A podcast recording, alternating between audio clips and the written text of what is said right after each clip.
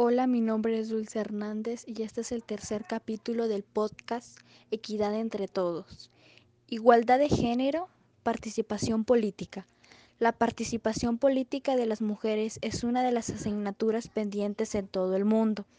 Resulta curioso y muy satisfactorio saber que el país con mayor igualdad de representación de ambos sexos en su parlamento de Raunda, con un 64% de mujeres diputadas, le sigue Bolivia, uno de los países donde Ayuda en Acción trabaja con más del 52% de mujeres diputadas. Igualdad de género, acceso a la educación.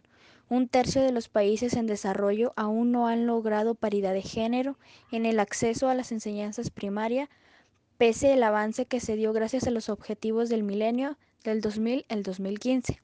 África es una de las zonas prioritarias de trabajo para Ayuda en Acción. Allí muchas niñas tienen graves dificultades para matricularse en el colegio, y más aún en enseñanzas secundarias.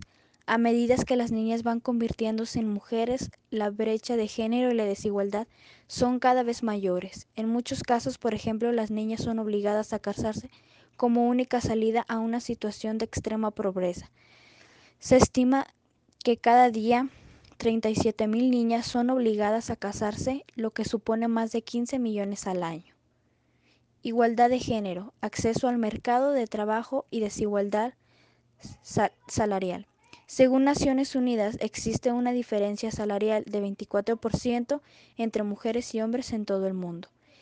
El informe al que antes hacíamos mención reconoce que si hablamos de igualdad de género en el ámbito laboral, si continúa la tendencia actual, llegaremos a conseguir en el año 2234, sin duda no lo veremos.